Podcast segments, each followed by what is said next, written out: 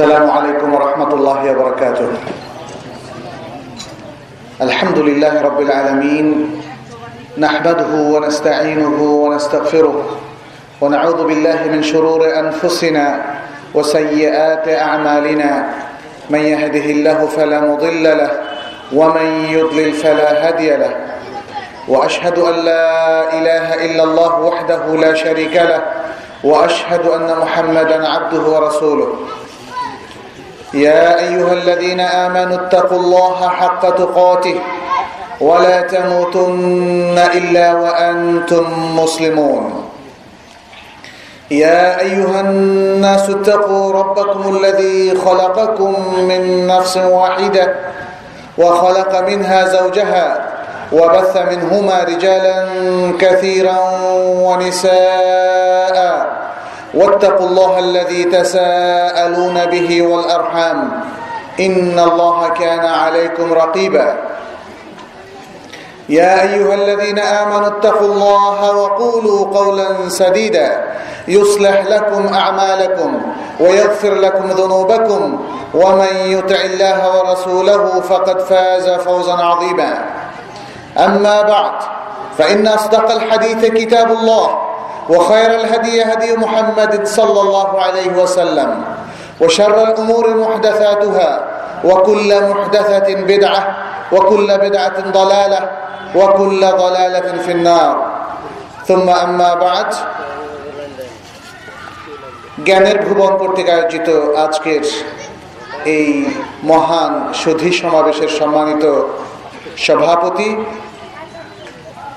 আমাদের সকলেরই সুবিচার সুপরিচিত প্রিয়ভাজন শ্রদ্ধাভাজন প্রখ্যাত আলমেদিন এবং আন্তর্জাতিক খ্যাতিসম্পন্ন স্কলার, জ্ঞানের ভবনের সম্মানিত চেয়ারম্যান জনাব মুফতি কাজী মাহমুদ ইব্রাহিম এবং মঞ্চে উপবিষ্ট রয়েছেন অত্র প্রতিষ্ঠানের ম্যানেজিং ডিরেক্টর জনাব রেজাউল করিম।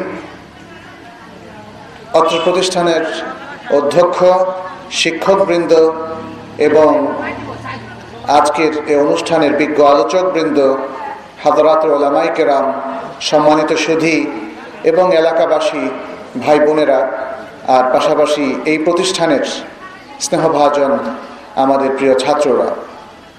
আল্লাহ রাবুল আলমিনের সুক্রিয়া জ্ঞাপন করছি যিনি আমাদেরকে চোদ্দশো ছত্রিশ হিজড়ির এই সফর মাসে দু হাজার চোদ্দ সালের ডিসেম্বরের এই শীতের সুন্দর সকালে একসাথে হওয়ার তৌফিক দিয়েছেন, আলহামদুলিল্লাহ। আল্লাহ তালার মার্সি এবং রহমত তো আমাদের উপর অনেক। ওয়াইন তাহসুহা। যদি আল্লাহর নিয়ামতগুলো তোমরা গণনা করতে শুরু করো, তাহলে গণনা করে শেষ করতে পারবে না। সম্মানিত উপস্থিতি আল্লাহর অনেক নিয়ামতের মধ্যে এই যে তিনি আমাদেরকে মানুষ হিসাবে সৃষ্টি করেছেন। ওয়ালাকাদ কারানি আদম। মানুষ হিসাবে সৃষ্টি করে আমাদেরকে দিয়েছেন সম্মান। বনি আদমের সকলকেই তিনি সম্মান দিয়েছেন, কাউকে বঞ্চিত করেননি। ধর্মের ভেদাভেদেও তিনি এখানে কাউকে বঞ্চিত করেননি। সবাইকেই সমান সুযোগ দিয়েছেন। চোখ দিয়েছেন, নাক দিয়েছেন, মাথা দিয়েছেন, মগজ দিয়েছেন ইন্টেলেক্ট দিয়েছেন, বুদ্ধি দিয়েছেন, বিবেক দিয়েছেন। কাজ করার জন্য হাত দিয়েছেন এবং চলার জন্য পা দিয়েছেন আরও অনেক কিছু ভোগ করার জন্য স্টমাক দিয়েছেন, পাকস্থলী এবং আরও অনেক কিছু দিয়েছেন আমাদের এই বডির মধ্যেই এবং দুনিয়ায় আরও অনেক সুযোগ সুবিধা তিনি আমাদেরকে দিয়েছেন। এই সুযোগটা সবাইকে তিনি দিয়েছেন এবং এই সুযোগটা দেওয়াটা এটা সম্মানের একটা আলামত। তাকরিম লিল ইনসান লিল নাস আজমাইন, সকল মানুষের জন্য এটা হচ্ছে তাকরিম বা সম্মান প্রদর্শন। ওয়ালাকাদকার রান্না বানি এ থেকে আল্লাহ তালা তার বেশ কিছু মান্দাকে তিনি চয়ন করেছেন, নির্বাচন করেছেন তাদেরকে ইমানের মহাসুযোগ দিয়ে। ইসলামকে প্র্যাকটিস করার নেয়ামত দিয়ে একদল মানুষকে তিনি নির্বাচন করেছেন, চয়ন করেছেন। তারাই শেষ নিঃশ্বাস পর্যন্ত, তারাই ওই সব লোক যারা শেষ নিঃশ্বাস পর্যন্ত ইমানের উপর থাকার সুযোগ লাভ করেছে বা করবে এবং যারা তাদের এই ইমানি জিন্দিগিকে ইসলামের আলোকে আলোকিত করতে পেরেছে। সম্মানিত ভাইরা, আমরা আশা করছি আমরা সেই দলভুক্ত। মানুষ হিসাবে সম্মানিত হওয়ার পরেও আমরা আল্লাহর সেই বিশেষ দলের অন্তর্ভুক্ত যারা নিজেদেরকে মমেন হিসাবে বিশ্বাস করে এবং যারা নিজেদেরকে ইসলামের পথের পথিক হিসাবে বিশ্বাস করে এবং যারা তাদের জীবনের সমস্ত কর্মক্ষেত্রে, সমস্ত বিষয়ের মধ্যেই ইসলামের প্র্যাকটিসটা অবধারিত বলে বিশ্বাস করে এবং সেই প্র্যাকটিসটাই তারা করে যায়। আলহামদুলিল্লাহ, আমাদের সকলেরই বলা উচিত আলহামদুলিল্লাহ।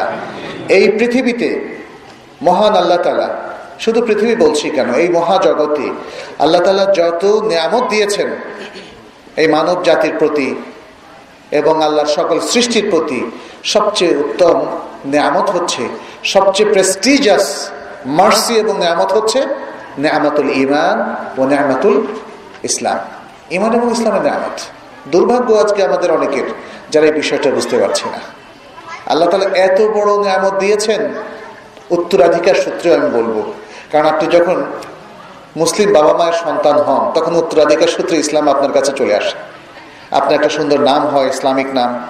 আপনি ছোট সময় থেকেই মা বাবাকে দেখেন, সালাত আদায় করতে আপনি সালাত আদায় করা শেখেন, মসজিদে যাওয়া শেখেন, জুমাতে যাওয়া শেখেন, আপনি সিয়াম পালন করা শেখেন, দুই ঈদের বৈধ উৎসব পালন করা শেখেন, এসব কিছু আমরা কিন্তু উত্তরাধিকার সূত্রে পেয়ে থাকি। এত সহজে আল্লাহর কাছে না চাইতেই যেন পাওয়া। অতএব আলহামদুলিল্লাহ বলব না আমরা, আলহামদুলিল্লাহ, যিনি আমাদেরকে বিরাট নিয়ামত দিয়েছেন। কিন্তু আমরা বলেছি যে এত নিয়ামতের মধ্যে থাকার পরেও দুর্ভাগ্য তাদের, যারা সে নিয়ামতের মর্যাদাকে আসলে উদ্ভাবন করতে পারছে না। সে মর্যাদার দাবি পূরণ করতে পারছে না। সে মর্যাদার পথে চলতে পারছে না। এটার একটা বড় কারণ হচ্ছে অশিক্ষা, কুশিক্ষা বা সঠিকভাবে শিক্ষিত হতে না পারা। আজকে যে প্রতিষ্ঠানে আমরা বসে আছি, সম্মানিত উপস্থিতি, সম্মানিত দিদি ভাইয়েরা, বোনেরা, সেই প্রতিষ্ঠান, সেই জায়গার গ্যাপগুলো দূর করার জন্যই আসলে কাজ করে যাচ্ছে। কাজ করছে, করেছে এবং করতেই থাকবে কি আমার পর্যন্ত, ইনশাআল্লাহ। জ্ঞানের ভুবন। জ্ঞান, যাকে আমরা বলি আরবিতে এল সেটি হচ্ছে জ্ঞান। এলমকে, এটা একটা আরবি শব্দ, অনেকেই ট্রান্সলেট করেন সায়েন্স এই হিসাবে। সায়েন্সটা কি? বাংলা দেখবেন যে বিশেষ জ্ঞান, বিজ্ঞান। সায়েন্সকে আমরা বলি কি? বিজ্ঞান। বিজ্ঞানটা হলো বিশেষ জ্ঞান স্পেশাল জ্ঞান। অতএব সায়েন্স বলি আর নলেজ বলি, কেউ এর অর্থ করেছে নলেজ নলেজটাও তো জ্ঞান। অতএব সায়েন্সটাও জ্ঞান নলেজটাও জ্ঞান। এলেমটাও জ্ঞান। ইসলাম এলেমের উপর বিশেষ গুরুত্ব আরোপ করে থাকে, কিন্তু আজকে দুর্ভাগ্য হচ্ছে মুসলিম জাহানের মধ্যে আজকে বেসিক জ্ঞানগুলো আমাদের নাই।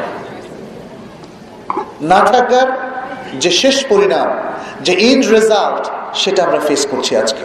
জনে জনে ফেস করছি। আমরা প্রত্যেক সমাজের মধ্যে ফেস করছি, প্রত্যেক এলাকার মধ্যে ফেস করছি, প্রত্যেকটা মুসলিম রাষ্ট্রের মধ্যে আমরা সেটা ফেস করছি। জ্ঞান থাকলে যেমন হতো, জ্ঞান না থাকলে তেমন হবে না। পেটে ভাত থাকলে যেমন হতো, ভাত না থাকলে তেমন হবে না। এটাই হচ্ছে স্বাভাবিক জীবনের নিয়ম।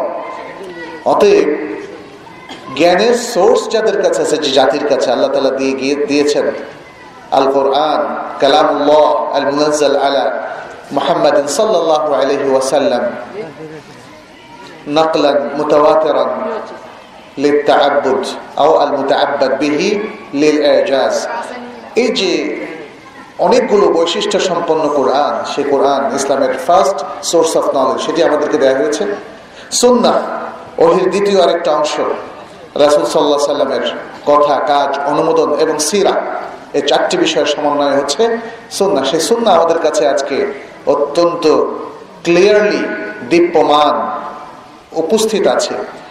এতটুকুর পরেও আজকে আমাদের মুসলিম বিশ্বে আমরা দেখি যে আমরা জ্ঞানের অভাবে ভুগছি, অজ্ঞানতার মধ্যে ডুবে আছে। ডুবে আছে বলেই আজকে আমাদের সমাজে এত শির্ক।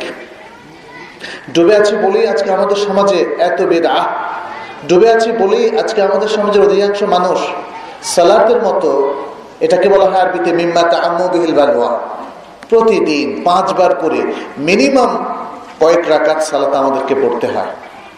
এটা হচ্ছে মিম্মাতা আম্মবিহিল বালোয়া প্রতিদিন প্রতিনিয়ত যে কাজগুলো আমাদের করতে হয়, সেই সালাতের মতো প্রতিনিয়ত যেটি আদায় করতে হয়, তারও গুরুত্বপূর্ণ মাসালা আমাদের জানা নাই। আমাদের অধিকাংশ লোকদের জানা নাই আরও কঠিন ব্যাপার হচ্ছে যে অনেকেই সালাত আদায় করেন, রাসুল সাল্লাহ সাল্লাম যেভাবে করেছেন তার বিপরীত পন্থায়, অথবা মিক্সড করে কিছুটা ঠিক রেখে এবং কিছুটা নিজের মতো করে সালাত আদায় করছেন। ওয়াক্তের দিক থেকে ত্রুটি দেখতে পাচ্ছি পারফরমেন্স অর্থাৎ সালাদ সম্পাদনের দিক থেকে ত্রুটি দেখতে পাচ্ছি, সালাতের আগের কাজের ক্ষেত্রে কিছু ত্রুটি দেখতে পাচ্ছি সালাতের সালাম ফেরানোর পরের কাজের মধ্যে আমরা কিছু ত্রুটি দেখতে পাচ্ছি কিসের অভাবে এগুলো হচ্ছে? সম্মানিত ভাইরা আমি বলব দুর্ভাগ্যজনকভাবে এক মহাসত্যের মুখোমুখি আজকে। সেটি হচ্ছে জ্ঞানের অভাবে সেটি হচ্ছে।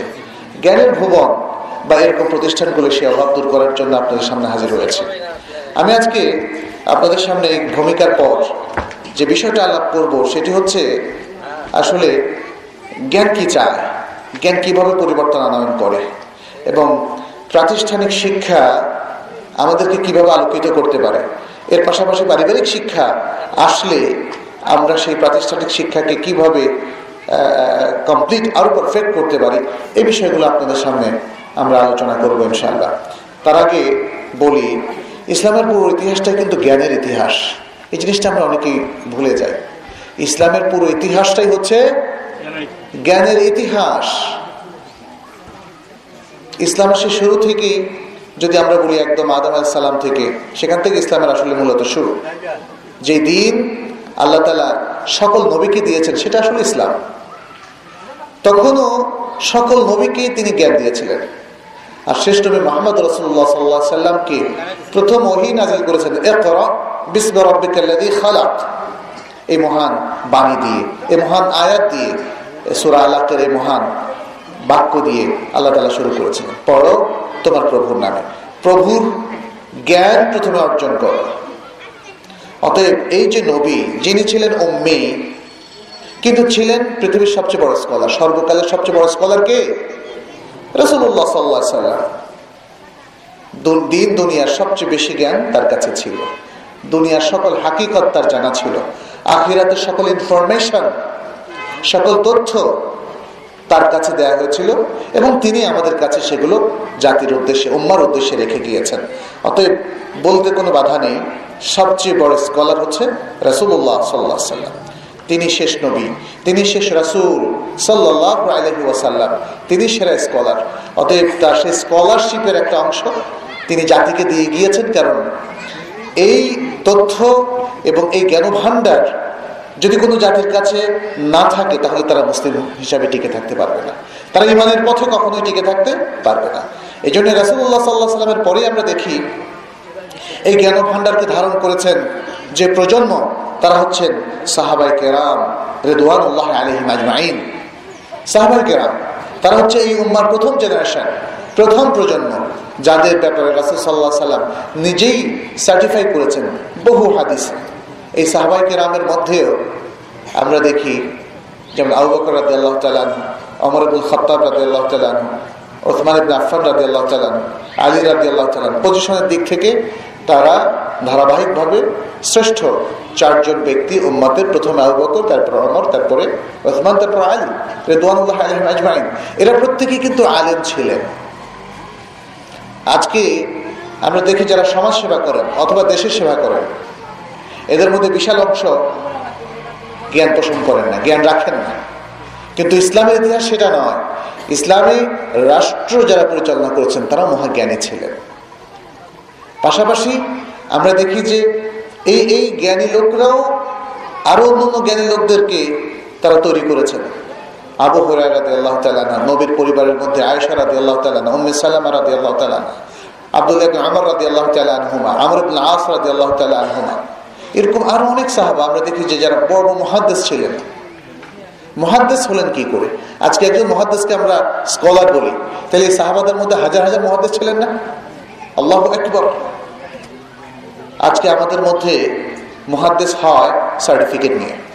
কামেল পাশ করলে তিনি মহাদ্দেশ অথবা দাওরা হাদিস পাশ করলে তিনি মহাদ্দেশ প্রকৃত জ্ঞান কতটা তার মধ্যে আছে, তার চাইতে গুরুত্বপূর্ণ হচ্ছে সার্টিফিকেট তার থাকলে তিনি মহাদ্দেশ হন।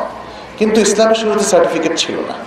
ছিল প্রকৃত কোরআন চর্চা, প্রকৃত হাদিস চর্চা, প্রকৃত এলেমের চর্চা। সময়ত ভাইরা, অতএব এইভাবে যদি আমরা ইতিহাসটাকে ধরি, তাহলে দেখব ইসলামের পুরো ইতিহাসটা হচ্ছে এলেমের ইতিহাস। যেই জাতি, যেই উম্মা এলেমকে এইভাবে ধারণ করে, সে উম্মা আজকে এলেম হারা কেন? এই প্রশ্নটা কিন্তু আমাদের কাছে আসে।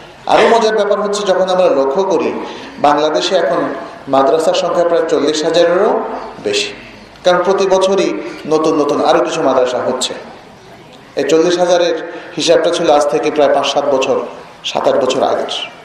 এখন পঞ্চাশ হাজারের কাছাকাছি মাদ্রাসা। কিন্তু এই মাদ্রাসাগুলোকে জ্ঞানের ভুবন আমরা করতে পারছি না, এটা আমাদের ব্যর্থতা। এই মাদ্রাসাগুলোর মাধ্যমে জ্ঞানী একদল স্কলার তৈরি করতে আমরা পারছি না, এটা আমাদের ব্যর্থতা। এবং জ্ঞান, সহি জ্ঞানটা কি? সেটাও তো আমরা অনেকে জানছি না। এটা আমাদের ব্যর্থতা। সময়ত ভাইরা, আজকের প্রেক্ষাপটে, আজকের এই যে মাহফিল, আজকের এই যে আয়োজন, এই দিনগুলোতে আমাদের এলাকাবাসী সহ প্রতিষ্ঠানের সকলে মিলে আমাদের একটু রিভাইজ করতে হবে। একটু চিন্তা ভাবনা করতে হবে, একটু অ্যাসেস করতে হবে। গবেষণা করতে হবে যে উম্মার তাহলে কি হলো? আমাদের কি হলো? কেন পাচ্ছি না? জ্ঞান তো আমাদের হাতের মুঠোয় আজকে জ্ঞান আমাদের হাতের মুঠোয় আজকে ছোট্ট একটা ডিভাইসের মধ্যে লক্ষ লক্ষ বই কিনে আসা যায়। আজকে সকল সহি হাদিসকে একসাথ করার খুব সহজ সুযোগ আমাদের আছে। আজকে মধুর বা জাল হাদিসগুলোকে আমরা একসাথ করে বলতে পারব, এগুলো জাল হাদিস, এগুলো নেওয়া যাবে না। এগুলো আসলে হাদিসই নয়। আজকে যে হাদিসগুলো দ্বারা দলিল গ্রহণ করা যায় না, সেগুলো একসাথ করে সিদ্ধান্ত নেওয়ার সুযোগ আছে। আজকে ফেকার যত গুরুত্বপূর্ণ মাসালা, তার সঠিক সমাধান কি হতে পারে, সে ব্যাপারে সহজে গবেষণা করে সিদ্ধান্তে আসা যায়। যে ম্যাথোডোলজিতে সিদ্ধান্ত নিয়েছিলেন সাহবাই কেরাম তাবেইন তাবর তাবেইন আইম্মাতুল হুদা, তারা যেভাবে সিদ্ধান্ত নিয়েছিলেন, আজকে তাদের ওসুলগুলো আমাদের কাছে আছে। আজকে সঠিকভাবে যে কোনো মাসালায় কোরআন এবং সন্ধ্যা সঠিক সিদ্ধান্ত বের করা, ইস্তেমবাদ করা কোনো কঠিন কাজ নয়। কিন্তু তারপরে এত বিভ্রান্তি কেন? এগুলো আজকে আমাদের ভাবার বিষয় আছে। আমরা খুব কমনলি একটা দোষ দিয়ে দিই আলেমদের। আরে আলেমদের কারণে এটা হচ্ছে। কিন্তু আপনি আউট ইউ মুসলিম আপনি কি একজন মুসলিম নন? আপনার কি, আপনাকে কি আল্লাহ বিবেক দেননি? চিন্তা শক্তি দেননি? কোনো দায়িত্ব দেননি? দায়িত্ব সব মাদ্রাসা পড়ুয়া কিছু লোকদের? এই এই এই যে রেসপন্সিবিলিটি এই যে দায়িত্ব দায়িত্ব জ্ঞানের এই অনুভূতি সবার মধ্যে জাগতে হবে, পুরো জাতির মধ্যে আসতে হবে। তাহলেই আসলে জাতি জ্ঞানমুখী হতে পারবে, তার আগে পারবে না। শুধু একটা, একদল লোককে দায়িত্ব দিলেই হবে না। প্রিয় ভাইরা অতএব আমরা বলব যে কোয়ান্টিটি নয় কোয়ালিটি হচ্ছে আমাদের কাছে আকাঙ্ক্ষিত। আমরা একের পর এক মাদ্রাসা বাড়িয়ে যাব। তার চাইতে অল্প মাদ্রাসা কোয়ালিটি সম্পন্ন হওয়া আমাদের কাছে বেশি গুরুত্বপূর্ণ। অতএব একটা সিদ্ধান্ত এলাকাবাসীর লোকেরা নিতে পারে, আলেমরা নিতে পারে, আমরা নিতে পারি। যখন কোনো প্রতিষ্ঠান করব, সেখানে কোয়ালিটি দেব। তারপরে অন্য প্রতিষ্ঠান করব কি করব না সেটা পরে দেখব। কোয়ালিটি না দিয়ে যে কোনো প্রতিষ্ঠানে সেখানে কোয়ালিটি না দিয়ে আসলে অন্য আরও দশটা প্রতিষ্ঠান করা অর্থহীন। কোনোটা থেকে কিছুই শিখবে না, স্কলার বের হবে না, জাতি দিশা পাবে না, কোনো লাভ নেই। আসুন এখন দেখা যাক, আমরা আসলে শিক্ষা বলতে কি বুঝি। এখানে এলেম শব্দটা আমরা বলেছি নলেজ মনে রাখবেন, এলেম, এটা হচ্ছে নলেজ তাহলে নলেজ হচ্ছে যেখানে ইয়াকিন থাকবে, যেখানে প্রত্যয় থাকবে, বিশ্বাস থাকবে। প্রত্যয় বিশ্বাস ছাড়া আসলে নলেজ হতে পারে না। আপনি একটা জিনিস ধারণা করছেন, ওটা নলেজ নয়। আপনি যদি মনে করেন এটা নলেজ এটা জ্ঞান, আসলে সেটা জ্ঞান নয়। আপনি একটা, যেমন ধরেন, মানুষ অনেক সময় বেদাতকে ইবাদত মনে করে। বেদাতকে ইবাদত মনে করে। কিন্তু বেদাতকে ইবাদত? এখানে তার নলেজের অভাব। সে মনে করছে, এভাবে করলে কোনো অসুবিধা নেই। এটা ইবাদত হতে পারে, এভাবে আল্লাহ সব দিবে অনেকে শেরিককে তহিদ মনে করে। শেরক। সে শেরকি কাজে লিপ্ত হয়, শেরিককে তৌহিদ মনে করে। কিন্তু শেরিক কি তৌহিদ? বরং দুটো তো বিপরীত।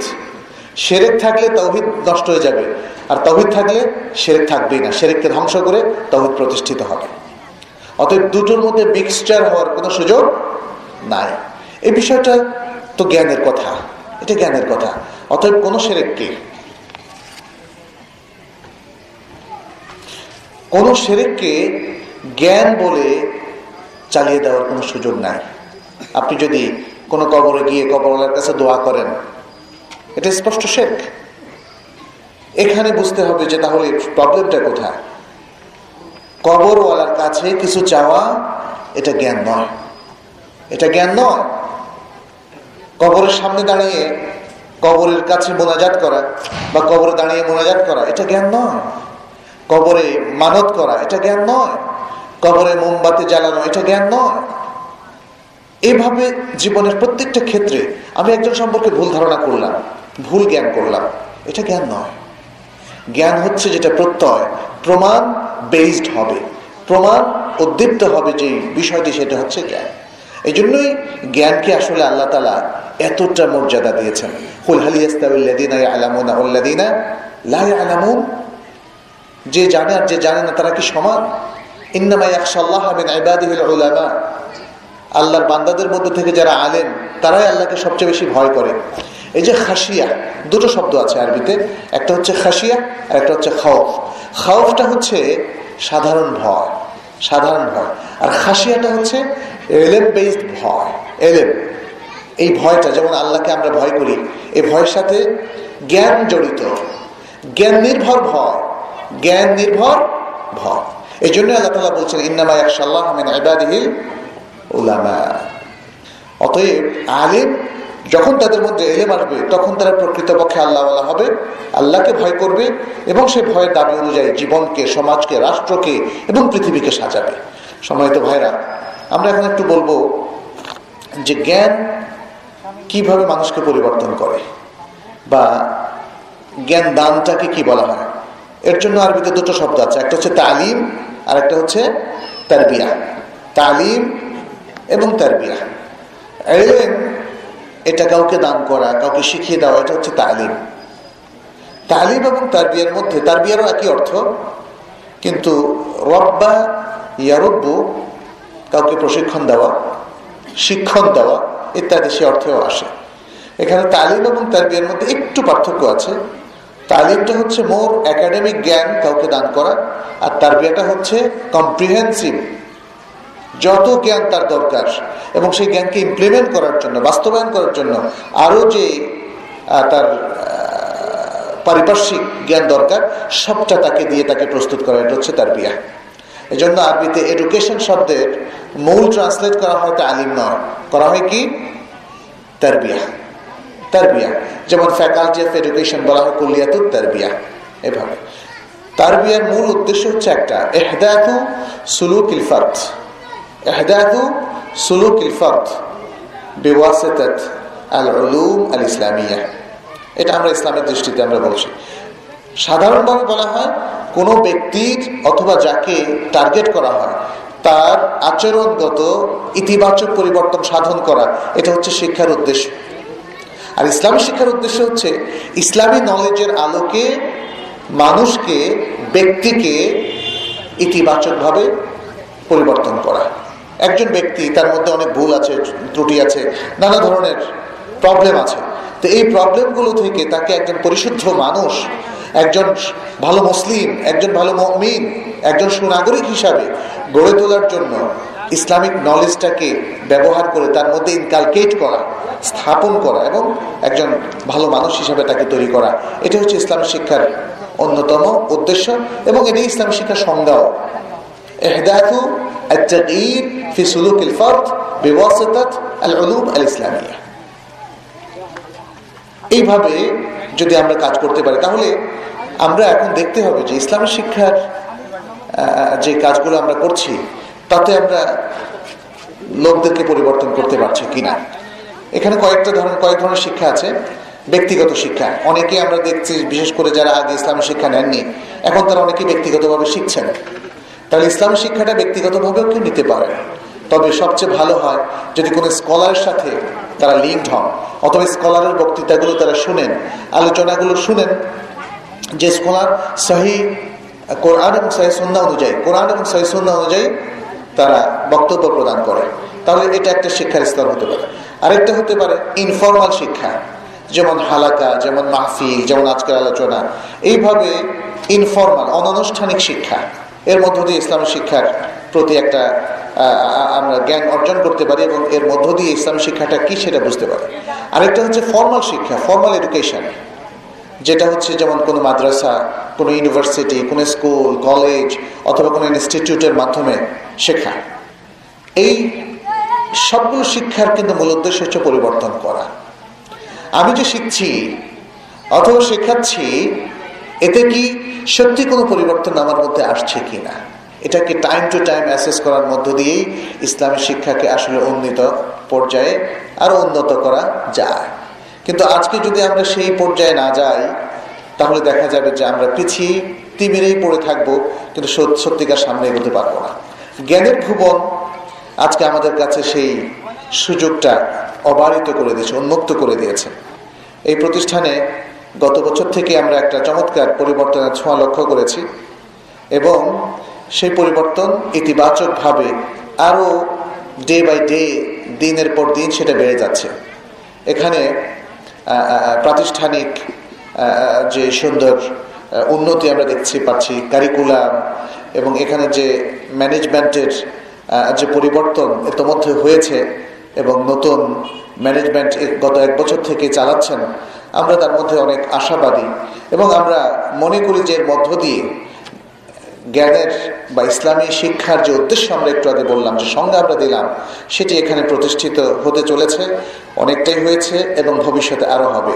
একটা জিনিস মনে রাখতে হবে, একটা প্রতিষ্ঠান শুরু করলেন আর অমনি সেটা একদম শ্রেষ্ঠ হয়ে গেল, ব্যাপারটা তা নয়। আমাদের দেশে দেখবেন যে অনেক প্রতিষ্ঠানকে এলাকায়, জেলার মধ্যে শ্রেষ্ঠ প্রতিষ্ঠান হিসাবে ঘোষণা করা হয়। তাই না? কোনো কোনো শিক্ষককে শ্রেষ্ঠ শিক্ষক হিসাবে ঘোষণা করা হয়। এখন সেই প্রতিষ্ঠান যদি মনে করে বা সেখানকার লোকরা মনে করে, আমি তো শ্রেষ্ঠ হয়ে গেছি, এবার ঘুমাও। সেই সুযোগ কিন্তু নাই। শ্রেষ্ঠ শিক্ষক যিনি, তিনিও বলতে পারবেন না যে, আমি তো এখন শ্রেষ্ঠ হয়ে গেছি, অতএব আমার আর উপরে যাওয়ার কোনো আর কোনো জায়গা নেই। এখন থেকে ওই জায়গা থাকলে হবে। এটা ভুল। শ্রেষ্ঠ শিক্ষক এটা হচ্ছে মানুষকে অনুপ্রাণিত করার জন্য বলা হয়। আমরাও আজকে জ্ঞানের ভবনকে মনে করি একটা শ্রেষ্ঠ শিক্ষা প্রতিষ্ঠান এবং ইনশাল্লাহ সেটি আরও শ্রেষ্ঠ শিক্ষা প্রতিষ্ঠানে পরিণত হবে। সে বিশ্বাস আমরা পোষণ করি। তবে তার মানে এই নয় যে আর কোনো আরও ভালো হওয়ার কোনো জায়গা নেই। আরও ভালো হওয়ার জায়গা আছে। আমরা এখানে চাইব একটা সময় আসবে যখন ছাত্র সংখ্যা অনেক বেশি হবে, ছাত্র জায়গা দেওয়া যাবে না। আলহামদুলিল্লাহ, এটা তো অত্যন্ত সুপরিসর জায়গা, চমৎকার বিল্ডিং সবুজ, শ্যামল, একটা পরিবেশ, চারিদিকে গাছ, একদিকে শহর, অন্যদিকে গ্রাম। এই চমৎকার মিশেল কিন্তু পাওয়াটা খুব টাফ ঢাকার স্কুলগুলো একটু বেশি ভালো রেজাল্ট করে, কিন্তু পরিবেশ কিন্তু তারা পায় না। একটা জিনিস মনে রাখবেন, আমি বলেছি দুটো শব্দ, তালিম এবং তারবিয়া। একটা হচ্ছে শুধু একাডেমিক শিক্ষা, আরেকটা হচ্ছে তারবিয়া কম্প্রিহেন্সিভ এডুকেশন কম্প্রিহেন্সিভ এডুকেশনের একটা সংজ্ঞা একজন ইংরেজ মনীষী দিয়েছিলেন এভাবে harmony of body mind and soul অথবা harmonious development of body mind and soul মানুষের শরীর, আত্মা এবং বডি মাইন্ড এবং মনের একটা সার্বিক সমন্বয়, সমন্বিত উন্নতি সাধন। এটা হচ্ছে আসলে শিক্ষার মূল উদ্দেশ্য। আপনার বডিও একটা উন্নতি ডেভেলপমেন্ট পাবে, আপনার মনটাও উন্নত হবে, আপনার মাইন্ডটা বা আপনার চিন্তা, চেতনা সোল বা আত্মাও উৎকর্ষিত হবে। তাহলে এই যে সমন্বিত উৎকর্ষ সাধন, এটা হচ্ছে শিক্ষার মূল উদ্দেশ্য। ঢাকার যে স্কুলগুলো, সেখানে কিন্তু তারা একাডেমিক জ্ঞানগুলো শুধু পাচ্ছে। এবং সেখানে মডিউল টেস্ট দিয়ে দিয়ে দিয়ে চর্চা করে ভালো রেজাল্ট করছে। কিন্তু প্রকৃতির সাথে তারা কোনো বন্ধন তৈরি করতে পারছে না। এটা সম্ভব নয় ঢাকাতে। কারণ আজকে আমাদের ঢাকা শহর প্রকৃতির বন্ধন থেকে অনেক দূরে। সেখানে শুধু যান্ত্রিক কোলাহল ছাড়া আর প্রচণ্ড মানুষের ভিড় ছাড়া কিছুই নেই। সেই তুলনায় জ্ঞানের ভুবনকে আমরা দেখতে পাচ্ছি অত্যন্ত চমৎকার একটা পরিবেশ, খেলার পরিবেশ। এখানে ঘাস আছে, দুর্বা ঘাস আর মনে হয়তো প্রতিদিন এখন শিশিরের সময়। সকালবেলা হয়তো শিশিরে ঢাকা, দুর্বা ঘাসের মধ্যে আপনি হাঁটতে পারবেন। এখানে আছে গাছগাছালি।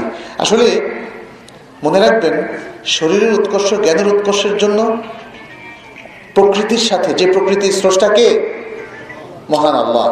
তার কিন্তু একটা মিলন প্রয়োজন। মানুষকে যদি ডক্টর সালাল ফৌজান তার কিতাব তহিদ গ্রন্থে বলেছেন, মানুষকে যদি এমনি ছেড়ে দেওয়া হয় যেমন কোনো জঙ্গলে আপনি ছেড়ে দিলেন, দেখবেন যে সে তৌহিদবাদী হবে। সে কি বাদী হবে? তৌহিদবাদী হবে। তাকে যদি কোনো কিছু নষ্ট না করে, ভুল পথে, বিপথে বিভ্রান্ত না করে, তাহলে সে তৌহিদের উপর থাকবে। তাহলে আমরা প্রকৃতি থেকেও তৌহিদ শিখতে পারি। আমরা খালকুসামাওয়াত ওয়াল earth the creation of the heavens and the creation of earth আল্লাহর এই মহান সৃষ্টি আসমান এবং জমিনের সৃষ্টি থেকে আমরা শিক্ষা লাভ করতে পারি। কিন্তু ঢাকা শহরে আমরা যারা থাকি, আমিও ঢাকা শহরে থাকি। চাঁদ কবে উঠে আর কবে পূর্ণিমা হয় আর কবে আবার অবশ্যই কোনো খবর থাকে না। চাঁদের কোনো মর্যাদাই সেখানে নাই, কারণ ইলেকট্রিক লাইটের আলোতে চাঁদ হারিয়ে যায়, প্রকৃতি হারিয়ে যায়, সৌন্দর্য হারিয়ে যায়। আর এই জন্য আজকে আমাদের জীবনটা যদি প্রকৃতির কাছে না আসে, তাহলে আল্লাহর মাহাত্ম আমরা উপলব্ধি করতে পারব না। এছাড়াও আরও একটা জিনিস নির্মল পরিবেশ দরকার, নির্মল আবহাওয়া দরকার।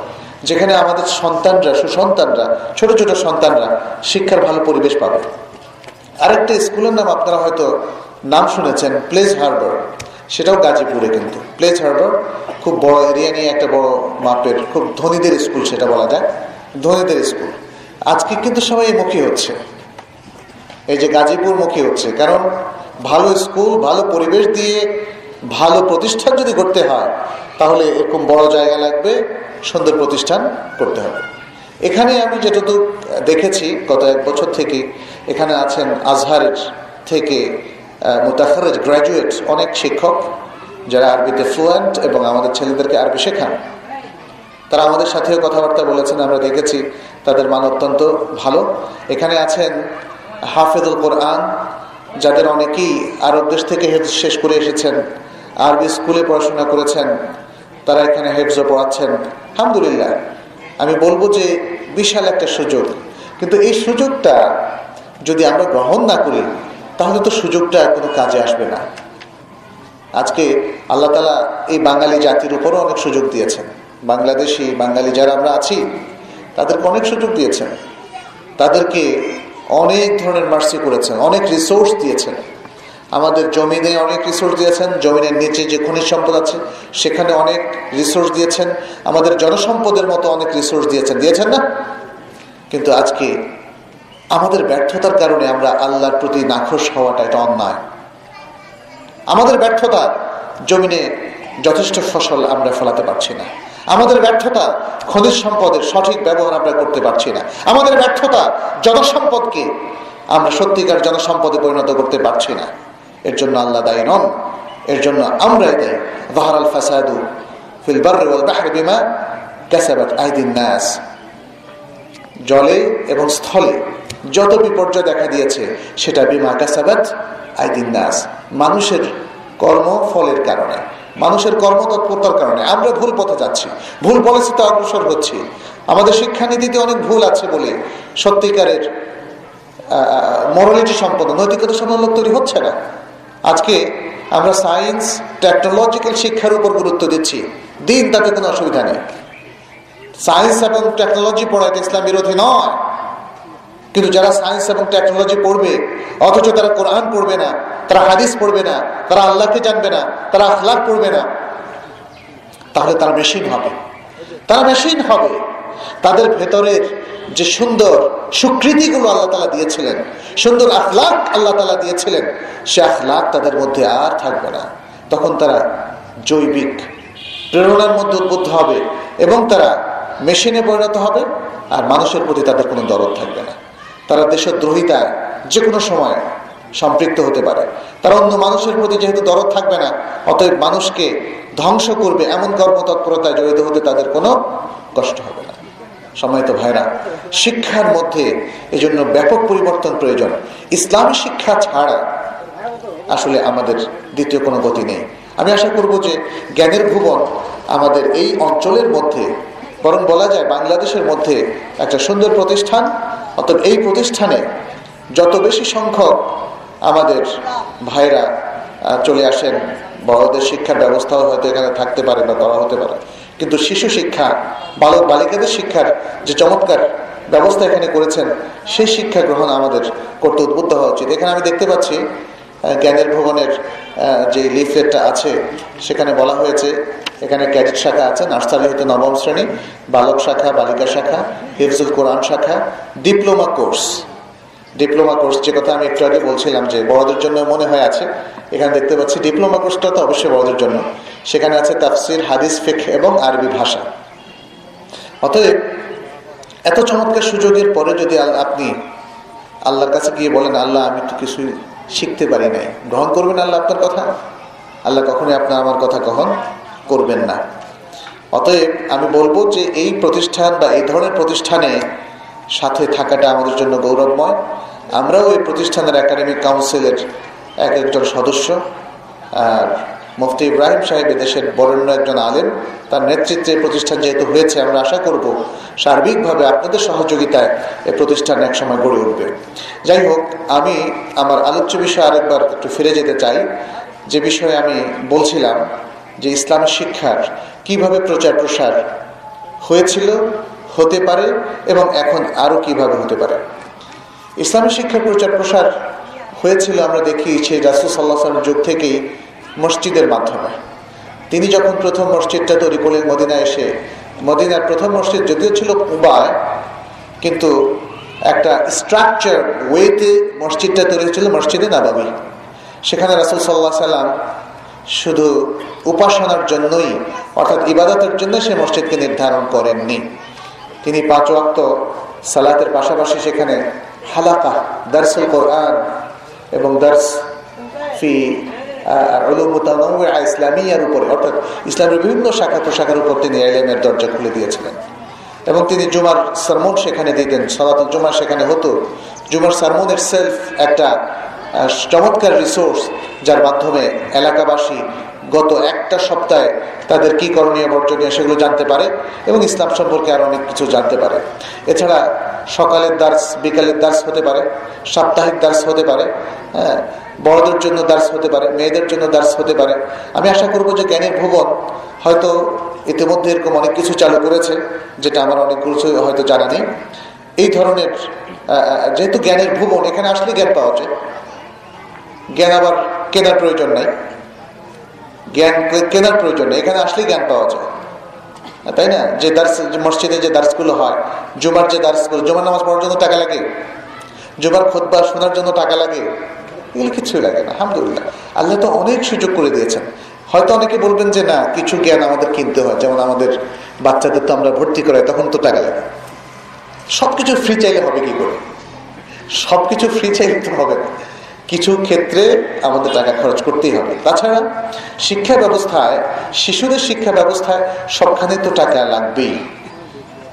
টাকা ছাড়া তো শিক্ষা প্রতিষ্ঠানগুলো চলে না। আর যেহেতু আপনি সেকুলার শিক্ষা ব্যবস্থায় আপনি টাকা ঢালছেন, তাহলে ইসলামী শিক্ষা ব্যবস্থা টাকা ঢালবেন না? সময় তো ভাইরা, ইসলামী শিক্ষা আসলে আমরা মনে করি যে ফ্রি সব কিছু ফ্রি হতে হবে। একটু স্কুলের সমান সমান বা তার কাছাকাছি টাকা নিলে আমরা মনে করি যে, আরে এত টাকা মনে হয় যেন ইসলামী শিক্ষাটা হচ্ছে গরিবানা শিক্ষা। এই মানসিকতা যতদিন না আমরা পরিবর্তন করতে পারব, ততদিন পর্যন্ত ইসলামের শিক্ষা মানসম্পন্ন আসলে হবে না, প্রিয় ভাইয়েরা। এই জন্য এই শিক্ষাকে মানসম্পন্ন করার জন্য অবশ্যই আমাদেরকেও কন্ট্রিবিউট করতে হবে। রাসুল সাল্লাহ সাল্লামের যুগে মসজিদ ছিল শিক্ষা কেন্দ্র। মসজিদ ছিল হাইকোর্ট সেখানে বিচারও হতো। রাসুল সাল্লাহ সাল্লামের কাছে মসজিদের মধ্যেই কিন্তু এমরাত গামেদিয়া মায়েজ আল আসলামী রেদওয়ানুল্লাহ আলহিম আজমাই তারা এসেছিলেন। বলছিলেন, ইয়া রাসূলুল্লাহ, আমার এই ভুলটা হয়ে গেছে। আমার উপর আপনি হদ শরীয়তের যে অপরাধের সাজা, শাস্তি সেটা কার্যকর করুন। রাসুল সাল্লাহ সাল্লাম সেটা কার্যকর করতেন। অতএব সেটা ছিল সেক্রেটারিয়েট। সেখানে তিনি সাহবাদের নিয়ে মাসোয়ারা করতেন। বদরের যুদ্ধে যাবেন কি যাবেন না, বা গেলে কীভাবে হবে অহুদের যুদ্ধের মাসোয়ারা সবগুলো কোথায় হতো? মসজিদে নববীতে। আজকেও কিন্তু মসজিদের সেই গুরুত্ব কমেনি। যদিও আমরা ব্যাপকভাবে বিভিন্ন প্রাতিষ্ঠানিক কাজকর্ম আমরা মসজিদ থেকে সরিয়ে নিয়েছি, যেমন শিক্ষা প্রতিষ্ঠান এখন আলাদা। কিন্তু মসজিদকেও শিক্ষা প্রতিষ্ঠানে রূপান্তরিত করাটা কঠিন ব্যাপার নয়। মসজিদে তাহফিজুল কোরআনের হালাকা হতে পারে। মসজিদে সাপ্তাহিক এলাকা হতে পারে, মসজিদে তাফসিরের উপর আলোচনা হতে পারে, মসজিদে আমাদের ডিপ্লোমা কোর্সগুলো হতে পারে, মসজিদে মেয়েদের জন্য জ্ঞানের কোনো একটা প্রোগ্রাম মেয়েলি যে ফেকুল নিসা, এর উপর আলোচনা হতে পারে। এইভাবে মসজিদকে আজও আসলে অত্যন্ত অ্যাক্টিভ রাখা যায়। আমরা দেখেছি যে পৃথিবীর বিভিন্ন দেশে, মুসলিম দেশগুলোতে মসজিদগুলোকে অনেক অ্যাক্টিভ করা হয়েছে। মসজিদ একটা কমিউনিটি সেন্টার আমাদের দেশে কমিউনিটি সেন্টার বলতে আমরা বুঝি, সেই সেন্টার যেখানে বিবাহ শাদী হয়, অথবা আকিকা হয়। আকিকার জন্য এখন মানুষ কমিউনিটি সেন্টারে যায়। অথবা এঙ্গেজমেন্ট হয়। এঙ্গেজমেন্টের জন্য মানুষ কমিউনিটি সেন্টারে যায়। যদিও এঙ্গেজমেন্ট এগুলো ইসলামের কোনো অনুষ্ঠানের মধ্যে পড়ে না। আকিকা পড়ে, কিন্তু আকিকা কমিউনিটি সেন্টারে করার কোনো প্রয়োজন নেই। আকিকা করতে হবে বাড়িতে। প্রতিবেশীদেরকে নিয়ে আকিকার গোশ খাবে। যাই হোক আমরা দেখতে পাচ্ছি যে আলাদা কিছু প্রতিষ্ঠান হওয়ার পরেও মসজিদকে নানাভাবে কাজে লাগানো যায়। মসজিদকে জাকাত কালেকশনের সেন্টার হিসাবে ব্যবহার করা যায়। আমরা দেখেছি যেমন মালয়েশিয়াতে, ইন্দোনেশিয়াতে আমরা দেখেছি মসজিদে তারা ফার্স্ট এড সেন্টার করেছে।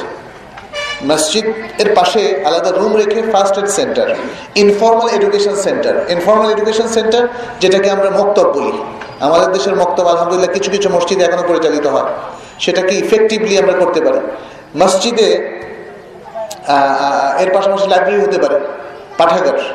কারণ মানুষ তো পাঁচ ওয়াক্ত, প্রচুর লোকজন আসে। পাঁচ মিনিটও যদি তিনি একটা বই থেকে একটা হাদিস পড়েন অথবা কোনো একটা আয়াত পড়েন, অথবা একটা ইসলামী বই থেকে একটা সুন্দর একটা পৃষ্ঠা পড়েন, যে পৃষ্ঠার মধ্যে ইসলামের একটা রুলিংস সুন্দরভাবে ব্যাখ্যা করা আছে, সমৃদ্ধ হচ্ছেন। কিন্তু আমি দেখছি ম্যাক্সিমাম মসজিদে শুধু আরবি, কোরআন শরীফ ছাড়া আর কিছু নেই। আরবি, কোরআন শরীফ, মানুষ আরবি পড়ে। এদেশের মানুষ অভ্যস্ত হয়ে গেছে। কোরআন শরীফ নাজিল হয়েছে শুধু তেলাওয়াতের জন্য।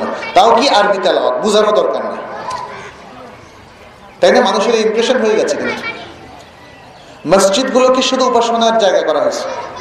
প্লাস্টিকের কিছু টুপি রাখে কোনো কোনো মসজিদে ব্যাস, মানুষ এসে মাথা দিয়ে নামাজ পড়ে যায়, আর কোনো কাজ নাই। মসজিদকে থেকে উদ্ধার করতে হবে। ইসলামে মসজিদের গুরুত্ব অনেক বেশি। আজও এবং কিয়ামত পর্যন্ত ইসলামের এই মসজিদগুলো শিক্ষা কেন্দ্র হিসাবে পরিচালিত হতে পারে। প্রত্যেকটা শিক্ষা প্রতিষ্ঠানে মসজিদ আছে। তারপরেও শিক্ষা প্রতিষ্ঠানের রুমগুলোর পাশাপাশি মসজিদকেও শিক্ষা প্রতিষ্ঠান হিসাবে বা শিক্ষা প্রতিষ্ঠানের স্থান হিসাবে ব্যবহার করা যায়। এটা একটা বিষয়। আমরা দেখেছি অতীতে মসজিদের বাসার পাশে ছিল কাতাতিব। কাতাতিব ছিল এক ধরনের ছোট ছোট মক্তব।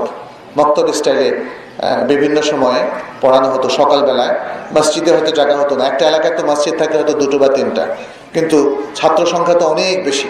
তাদেরকে সকাল বেশায় সকালবেলায় এরকম বিভিন্ন ছোট ঘরে অথবা বিভিন্নভাবে অ্যারেঞ্জ করে পড়ানোর ব্যবস্থা করা হতো। আজও সেরকম বক্তব্য আলহামদুলিল্লাহ আছে এবং আমি যতটুকু জানি, জনাব মুফতি কাজী ইব্রাহিম হাফেজাহুল্লাহ, তিনিও এরকম অনেকগুলো কোরআনিক প্রতিষ্ঠান মক্তব পরিচালনা করে আসছেন। এরপর আমরা দেখি যে পাশাপাশি আছে মাদ্রাসা এবং স্কুল। আরবিতে কিন্তু মাদ্রাসা, স্কুল একই জিনিস। মাদ্রাসা মানে স্কুল, যেখানে পড়ালেখা হয়। বাংলাদেশে আমাদের দেশে যেহেতু তিন চার রকমের শিক্ষাধারা প্রচলিত হয়ে গেল। এই জন্য আমরা একটাকে বলি মাদ্রাসা, যেখানে আরবি শিক্ষা হয়, ইসলাম শিক্ষা হয়, আর স্কুল হচ্ছে যেখানে সাধারণ শিক্ষা হয়, সাধারণ দুনিয়াবি শিক্ষা হয়। যদিও এই সাধারণ শিক্ষার মধ্যে ইসলামিক স্টাডিজ একটা বিষয় রাখা হয়েছে, যেটা পড়ে আসলে খুব বেশি ইসলাম শেখা যায় না। আর মাদ্রাসার মধ্যে চেষ্টা করা হয় ইসলামী শিক্ষার জন্য এবং আরবি শিক্ষার জন্য ব্যবস্থা করা, যাতে করে এখানকার ছেলেপেলেরা আরবি এবং ইসলামী শিক্ষায় পণ্ডিত হয়ে যায়। কিন্তু আনফর্চুনেটলি পাণ্ডিত্য অর্জনের মতো আসলে কারিকুলাম আমরা করতে পারিনি। পাণ্ডিত্য, ইসলামী শিক্ষায় পাণ্ডিত্য অর্জনের কারিকুলাম প্রয়োজন। এবং আরবি শিক্ষায় পাণ্ডিত্য অর্জনের কারিকুলাম প্রয়োজন। আমরা এখন সেটা চেষ্টা করছি। শুধু জ্ঞানের ভুবন নয় আরও কয়েকটা প্রতিষ্ঠান মিলে আলহামদুলিল্লাহ আমরা চেষ্টা করছি একটা একাডেমিক কাউন্সিল করে, একটা কারিকুলাম কমিটি করে আমরা প্রতিনিয়ত টেক্সট বইগুলো পরীক্ষা নিরীক্ষা করে দেখছি এবং তার মধ্য থেকে ভুল শুধরিয়ে একটা সুন্দর কারিকুলাম দাঁড় করানোর আমরা চেষ্টা করছি সিলেবাস এবং পাশাপাশি শিক্ষক প্রশিক্ষণ এবং ছাত্ররা কীভাবে এই জ্ঞানটা নেবে, সেই ধরনের কিছু নীতিমালা, প্রণয়ন, যেটা কারিকুলামের পার্ট আমরা সেভাবে চেষ্টা করছি। মনে রাখবেন কারিকুলাম এবং সিলেবাস এক জিনিস না। সিলেবাস হচ্ছে কারিকুলামের অংশ। কারিকুলামের মধ্যে আরও অনেকগুলো অংশ আছে। শিক্ষক নিজে কারিকুলামের একটা পার্ট তিনি কীভাবে শিক্ষাদান করবেন? তার ট্রেনিং এর কি ব্যবস্থা হবে? তার শিক্ষাদান পদ্ধতিটা কেমন হবে? এটা কারিকুলামের অংশ। কারিকুলামের মধ্যে সেটা মেনশন থাকবে। তারপরে শিক্ষার্থী কারিকুলামের অংশ। শিক্ষার্থী। শিক্ষার্থী মানে কারা? ছাত্র ছাত্রীরা তারা কীভাবে শিক্ষা নেবে? তাদের শিক্ষার এভালুয়েশন যেমন ক্লাস ওয়ান পড়ে এই ছেলে মেয়েরা যা শেখার কথা ছিল, তা কি শিখতে পেরেছে? এই শিখতে পেরেছে কিনা এটা পরীক্ষা করা কারিকুলামের পার্ট আমরা এই জন্য সিদ্ধান্ত নিয়েছি যে আমরা ক্লাসগুলো ভিজিট করব। ক্লাসগুলো ভিজিট করব, দেখব শিক্ষক কি সঠিকভাবে পড়াচ্ছেন কিনা। এবং ছাত্ররা, ছাত্রদেরকে প্রশ্ন করব, জানব যে ছাত্র এই ক্লাসে যে পরিমাণ জ্ঞান তার থাকার কথা, সেই পরিমাণ জ্ঞান তার আছে কিনা। তারপরে অ্যাসেস হবে শিক্ষার পদ্ধতির মধ্যে কোনো ত্রুটি থাকলে সেটাকে সংশোধন করা হবে। শিক্ষার্থীদের মধ্যে প্রবলেম থাকলে সেটাকে সংশোধিত করার জন্য সাজেশন দেওয়া হবে। আসলে কারিকুলামের কাজ হচ্ছে এগুলো। কারিকুলাম শুধু একটা বই সিলেবাস দিয়ে দিলাম আর সেটা পরে মুখস্থ করে ফেলল। এটা হয় না। এতে হয় না। আমাদের দেশে শিক্ষা ব্যবস্থা চলছে এভাবে। সিলেবাস ভিত্তিক কিছু বই মানুষ পড়ছে, তাদেরকে পড়ানো হচ্ছে মডেল টেস্ট দিয়ে এ প্লাস পাচ্ছে, কিন্তু সঠিক সুনাগরিক গড়ে উঠছে না। শিক্ষিত শ্রেণি গড়ে উঠছে না। সার্টিফিকেট ধারী লোক তৈরি হচ্ছে, কিন্তু শিক্ষিত শ্রেণি গড়ে উঠছে না বলেই আজকে দেশ বঞ্চিত। সম্মানিত ভাইরা, আপনি যদি আজকে দেশের ইতিবাচক পরিবর্তন চান, আপনি যদি আজকে দেশের ভালো চান চান যে অনেক ভালো মানুষ এদেশে তৈরি হোক, প্রস্তুত হোক, তাহলে সঠিক শিক্ষার কোনো বিকল্প নেই। এবং আজকের যে মাদ্রাসা শিক্ষার কথা আমরা বলছি, জ্ঞানের ভ্রমণে যে শিক্ষার কথা আমরা বলছি যেখানে একদিকে শুধু আরবি শেখানো হবে না, এখানে শেখানো হবে শুদ্ধ বাংলা, এখানে শেখানো হবে ইংরেজিও। আমরা দেখেছি, আলহামদুলিল্লাহ, আমাদের সামনে সুরা ফাতেহা সুন্দর তেলাওয়াত করা হলো, তার ইংরেজি তর্জমা, তার বাংলা তর্জমা পেশ করা হলো। তবে এগুলো যেন শুধু সামান্য অল্প কর্মকাণ্ডে সীমাবদ্ধ না থাকে, আমরা আশা করব জ্ঞানের ভুবন প্রত্যেকটা ছেলেকে এভাবে গড়ে তুলবে, যে ছেলে তিনটা ভাষায় পারদর্শী হবে। আজকের প্রেক্ষাপটে তিনটা ভাষায় পারদর্শী হওয়া প্রয়োজন। একটা সময় ছিল যখন মানুষ ভাবতো যে ইসলাম জানলে যথেষ্ট আমার ইংরেজি জানব না, ইংরেজি তো কাফেরদের ভাষা। বলুন তো আপনারা, ভাষা কি কাফেরদের? ভাষার স্রষ্টাকে আল্লাহ। সকল ভাষা আল্লাহর। সকল ভাষা আল্লাহর। আমি যদি বলি বাংলায়, আমি আল্লাহতে আল্লাহকে ভালোবাসি, আল্লাহতে আমি বিশ্বাস করি। এটা কি খারাপ হলো? বাংলায় বললাম বলে কি খারাপ হয়ে গেল? যদি বলেন যে বাংলাতে হিন্দুদের ভাষা, আর যদি ইংরেজিতে বলি I love Allah and I believe in Allah এটা কি খারাপ হলো? কাফেরদের ভাষা বললাম বলে কি খারাপ হয়ে গেল? কাফেরদের ভাষা এই কথাটাই তো শুদ্ধ নয়। আল্লাহ বলছেন ইন্নাফি খালক ইসলামাওয়াত আর্থ ওয়াখতিলাফে আলসিনাতিকুম আলওয়ানিকুম লা আয়াতিল আলামিন। আলিমিন যে নিশ্চয়ই আসমান এবং জমিনের ক্রিয়েশনের মধ্যে এবং তোমাদের যে কালার, শরীরের গায়ের রং, বিভিন্ন জাতির মধ্যে, বিভিন্ন জাতির শ্রেণি, এর বৈচিত্র্যের মধ্যে, ভাষার বৈচিত্র্যের মধ্যে নিদর্শন রয়েছে। সেই সব লোকদের জন্য যারা জানে, সেই সব লোকদের জন্য যারা জানে। তাহলে এই যে আসমান, জমিন কার ক্রিয়েশন আল্লাহর। ভাষার বৈচিত্র্য কার ক্রিয়েশন কার সৃষ্টি? আল্লাহর। মানুষের এই গায়ের রং, মানুষের যে বিভিন্ন জাতি, এটা কার সৃষ্টি? আল্লাহর সৃষ্টি। অতএব এগুলো নিয়ে পাঁচ মিনিট, না? এগুলো নিয়ে আমাদের বাড়াবাড়ি করা যাবে না। যাই হোক, আমি সম্মানিত উপস্থিতি, যেহেতু সময় খুবই কম, আমি আর কয়েকটি গুরুত্বপূর্ণ বিষয় আপনাদের সাথে শেয়ার করব। সেটি হচ্ছে, জ্ঞানের বিকল্প নেই। জ্ঞানটা হতে হবে সত্যিকারের জ্ঞান এবং প্রাতিষ্ঠানিক জ্ঞানের ক্ষেত্রে প্রতিষ্ঠানও যেমন সিনসিয়ার হবে, এই এলাকাবাসীকেও আসলে এগিয়ে আসতে হবে। এবং এই প্রতিষ্ঠানের যারা শরীর তাদেরকে এগিয়ে আসতে হবে। যারা চান যে এই বাংলাদেশে, বাংলাদেশের বুকে এরকম প্রতিষ্ঠানগুলো প্রতিষ্ঠিত হোক, তাদেরকে এগিয়ে আসতে হবে। নানাভাবে, কারণ প্রতিষ্ঠান এমনি এমনি হয় না। এর জন্য ফান্ড লাগে, এর জন্য ভালো শিক্ষক লাগে, এর জন্য মেধা বিনিয়োগ করতে হয়, এর জন্য ছাত্র লাগে, এর জন্য শিক্ষক লাগে, এসব কিছু মিলে একটা ভালো প্রতিষ্ঠান হতে পারে। একটা দিক যদি ল্যাকিংস থেকে যায়, তাহলে প্রতিষ্ঠান হবে না। এরপরেও কথা আছে, সেটি হচ্ছে আমার আজকে শেষ কথা। সেটি হচ্ছে, প্রতিষ্ঠানে আপনি সন্তানকে দিয়ে গেলেন এরপরে পারিবারিকভাবে নিজে কোনো চেষ্টাই করলেন না, তাহলে এই সন্তানও আপনার ভালো রাখাটা খুব কঠিন হবে। অথবা এই সন্তান এখানে কিছুদিন থাকার পরে বাসায় গিয়ে যখন দেখল যে মা বাবা ভাই বোন মিলে সব ফিল্ম দেখছে, অথবা ইন্ডিয়ান সিরিয়ালগুলো দেখছে অথবা টিভি ওপেন আছে। সে নিজে একা যতক্ষণ ইচ্ছা হ্যাঁ চ্যানেল ঘোরাচ্ছে, ঘোরাতে পারছে এখান থেকে যা শিখে গেল, সেখানে সেখানে গেলে সব বরবাদ। আবার এখানে এসে কিছু শিখে আবার পরিবারে গিয়ে বরবাদ। এভাবে হবে না। আপনাকে পারিবারিক শিক্ষার জন্য একটা প্ল্যান নিতে হবে। আর মনে রাখতে হবে, পারিবারিক শিক্ষা শুরু হয় জন্ম থেকে, বরং জন্মের আগ থেকে। জন্মের আগ থেকে। কোনো নারী যখন গর্ভবতী হবেন, তখনই তার সাবধান হয়ে যেতে হবে। তখনই তিনি তেলাওয়াতের মধ্যে শারীরিক পরিচর্যা যেমন করবেন, তার শাশুড়িকে তার প্রতি একটু নজর দিতে হবে, তার মাকে, আপন মা, শাশুড়ি যারা আছে বাড়িতে, তার হাজব্যান্ড একটু তার প্রতি কেয়ারফুল হতে হবে। যে সে এখন গর্ভবতী, তার ভেতরে আরেকটা অস্তিত্ব আল্লাহ তালা গড়ে তুলছেন, অতএব তার একটু কেয়ারফুল হওয়া প্রয়োজন। ঠিক তেমনি গর্ভস্থ সন্তান যাতে ডিমোরালাইজ না হয়। অর্থাৎ ভালো থাকে, খারাপ দিকে না যায়। এজন্য তিনি সালাদ ঠিক মতো পড়বেন আহ্বাল ওয়াক্তে এবং তিনি কোরআন তেলাওয়াত বাড়িয়ে দিবেন, ভালো ভালো চিন্তা করবেন, খারাপ চিন্তা করবেন না, টেনশন করবেন না মানে শারীরিক কোনো ব্যায়াম করবেন না এবং আল্লাহর কাছে বেশি বেশি চাইবেন, আল্লাহ, আমাকে নেক সন্তান দাও, আমাকে নেক সন্তান দাও, আমাকে নেক সন্তান দাও।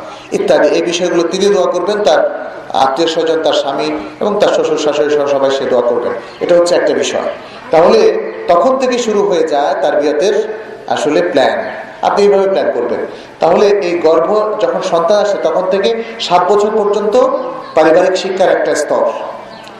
বাবা মা সন্তানকে পারিবারিক শিক্ষার একটা স্তর দেবেন। সেটা হচ্ছে এইভাবে প্ল্যান করে হওয়ার পর পর সন্ধ্যা পালন করবেন এক নম্বরে। তাহাদিক খেজুর চাবিয়ে মুখের মধ্যে লাগিয়ে তারপরে বাচ্চার হাতের মুখের মধ্যে আপনি ডোলে ভিতরে ঢুকিয়ে দিবেন। এটা হচ্ছে তাহানিক বলে।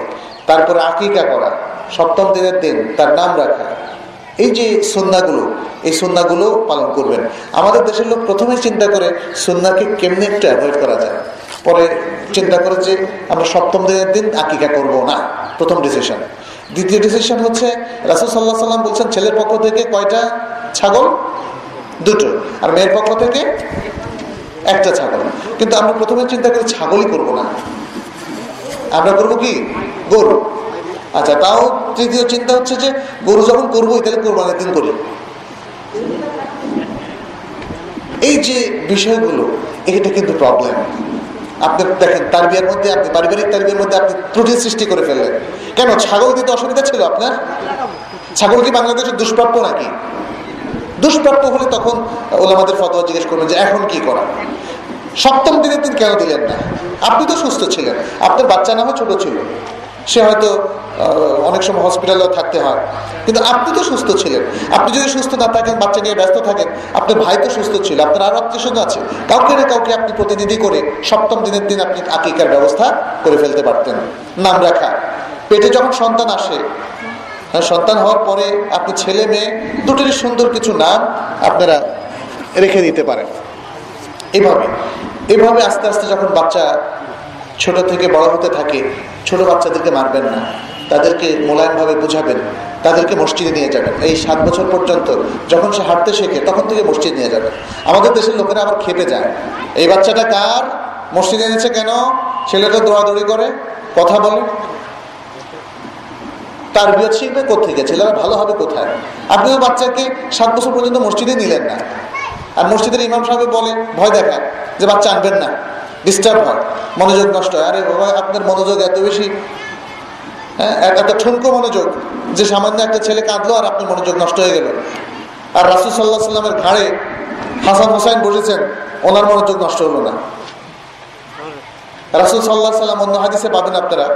মহাদের হাদিসে, যেখানে রাসুল সাল্লাহ সাল্লাম নামাজের মধ্যে তাকফিফ করতেন। তিনি যেমন মাগরীবের সাথে দেখা যাচ্ছে যে মুসল্লিরা তাদের বাচ্চা কাচ্চা বেশি নিয়ে আসতো। আওয়াজ শোনা যেত, কান্ত বাচ্চারা। ফলে তিনি নামাজ তাকফিফ করতেন। কেন? এতে বোঝা যাচ্ছে যে বাচ্চা আসতো অনেক। আর আজকে আমাদের মসজিদগুলো বাচ্চা শূন্য মসজিদগুলোতে বাচ্চা নিতে হবে। যাই হোক, আমি এরপর সংক্ষেপে শেষ করছি যে তাহলে সপ্তম, হওয়ার পর থেকে সপ্তম বছর পর্যন্ত তাদের একটা পদ্ধতি। সপ্তম বছর থেকে পনেরো বছর পর্যন্ত, এই সেকেন্ড সাত বছর, এটা আরেকটা পদ্ধতি। এই সময় তাদের জীবনে অনেক পরিবর্তন হয়, শরীরে পরিবর্তন হয়। তারা বালক থেকে কিশোরে পরিণত হয়, অথবা কিশোরীতে পরিণত হয়। এই সময় বাবাদের, মায়েদের মানে ছেলে মেয়েদের সাথে সঙ্গ দেওয়া প্রয়োজন, তাদের পরিবর্তনের সঙ্গী হওয়া প্রয়োজন। বিশেষ করে যখন ম্যাচুরিটি আসে, এটা তাকে বুঝতে দিতে হবে। নাহলে কিন্তু দুষ্ট সঙ্গীরা তাদেরকে নষ্ট করে ফেলবে। মেয়েকে, মা, ছেলেকে, বাবা শেখাবেন এবং খুব কেয়ারফুলি শেখাবেন। তারপরে যখন পনেরো বছর পূর্ণ হয়ে যাবে, পনেরো থেকে একুশ বছর, তৃতীয় সাত বছর, এটা তাকে আরেকটা পদ্ধতি। এখন সে পুরুষ। এখন যদি কথায় কথায় চটকানি মারেন তাকে, মুশকিল। তখন বলব যে, বাবা। তখন মানে বাবার সাথে হয়তো তর্ক জুড়ে দেবে, আর হয়তো লুকিয়ে যাবে। বলছে, বাবার সাথে আমার দেখারই দরকার নেই। দেখা হলেই বাবা খালি নামাজের কথা বলে আমাকে চটকানি মারে। এই সময়টা ওইভাবে শাসন করা যাবে না। আপনি তিনটা সময় শাসন, তিন রকম হবে। আর শাসন যতটুকু সম্ভব, শারীরিক মারপিট এটা অ্যাভয়েড করার চেষ্টা করবেন। ব্যাগ আল্লাহ রাসুল ঝুলিয়ে রাখতে বলছে, ভয় দেখানোর জন্য। মাইরা একদম রক্তপাত করার জন্য নয়, কষ্ট দেওয়ার জন্য নয় সাইকোলজি বুঝতে হবে। বাচ্চাদের সাইকোলজি মনস্তত্ব বুঝতে হবে। এবং সেভাবে যদি আমরা জেনারেশনকে গড়ে তুলি সম্মানিত উপস্থিতি, তাহলেই সম্ভব। পারিবারিকভাবে এই দায়িত্ব আপনি পালন করেন। প্রাতিষ্ঠানিকভাবে আমরা যথেষ্ট পরামর্শ দিয়েছি এবং আজকে তো সব আমরা তো আজকে প্রতিষ্ঠানকে সামনে নিয়ে বসিনি। অতএব প্রাতিষ্ঠানিক পরামর্শগুলো সব আপনাদের সামনে আমরা ডিসক্লোজ করি নাই।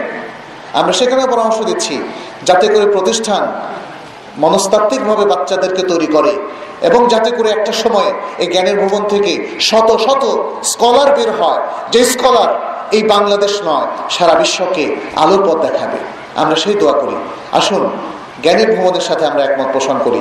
তাদের পাশে এসে দাঁড়াই এবং জ্ঞানের পথে আমরা এসে দাঁড়াই। জ্ঞান দ্বারা আলোকিত হই। সত্যিকার জ্ঞান অর্জন করি। এবং জ্ঞানের এই আলো আমরা শুধু বাংলাদেশে নয়, বাংলাদেশের আনাচে কানাচা থেকে শুরু করে সারা বিশ্বের সর্বত্র সর্বত্রই জ্ঞানের আলো আমরা ছড়িয়ে দিই। যে জ্ঞান নাজেল হয়েছিল আমাদের প্রিয় নবী মোহাম্মদ মুস্তফা সাল্লাহ সাল্লামের উপর। যে জ্ঞানের যাত্রা হয়েছিল একরা দিয়ে আসুন আজকেও আমরা একরা দিয়ে শুরু করি এবং একরা দিয়ে শেষ করি। জীবনের শেষ নিঃশ্বাস পর্যন্ত আমরা যেন জ্ঞান অন্বেষণ করি জ্ঞানকে পালন করি জ্ঞানকে আমল করি জ্ঞান দ্বারা আলোকিত হই। আল্লাহ তালা আমাদের সবাইকে সে তৌফিক দান করুন। আল্লাহ তালা এই জ্ঞানের ভুবনকে বরকত দান করুন। একটা শ্রেষ্ঠ দেশের অত্যন্ত ব্যতিক্রম ধর্মী শ্রেষ্ঠ প্রতিষ্ঠান হিসাবে এই প্রতিষ্ঠানকে আল্লাহ তালা কবল করুন। এই প্রতিষ্ঠানে যারা পড়াশোনা করছে, আল্লাহ তালা তাদের প্রত্যেককে স্কলার বানিয়ে দিন। এই প্রতিষ্ঠানে যে প্যারেন্টসরা তাদের সন্তানদেরকে নিয়ে এসেছে, আল্লাহ তালা সেই অভিভাবকদেরকেও ভালো মুসলিম হিসাবে কবুল করে নিন। এবং এই যে একটা ভালো কাজে তারা সামিল হলেন, সেই ভালো আমলের ওসিলায় আল্লাহ যেন তাদেরকে পরকালে নাজাতের ব্যবস্থা করে দিন। আল্লাহ তালা আমাদের সকলের আমলগুলোকে কবুল করুন। হাদা ওসাল্লাহ সাল্লাম আলা নবীনা মোহাম্মদ ওয়ালা আলহি ওয়াসহাব আজমাইন। ওসালামু আলাইকুম ওরহমতুল্লাহি ওবরাকাতুহ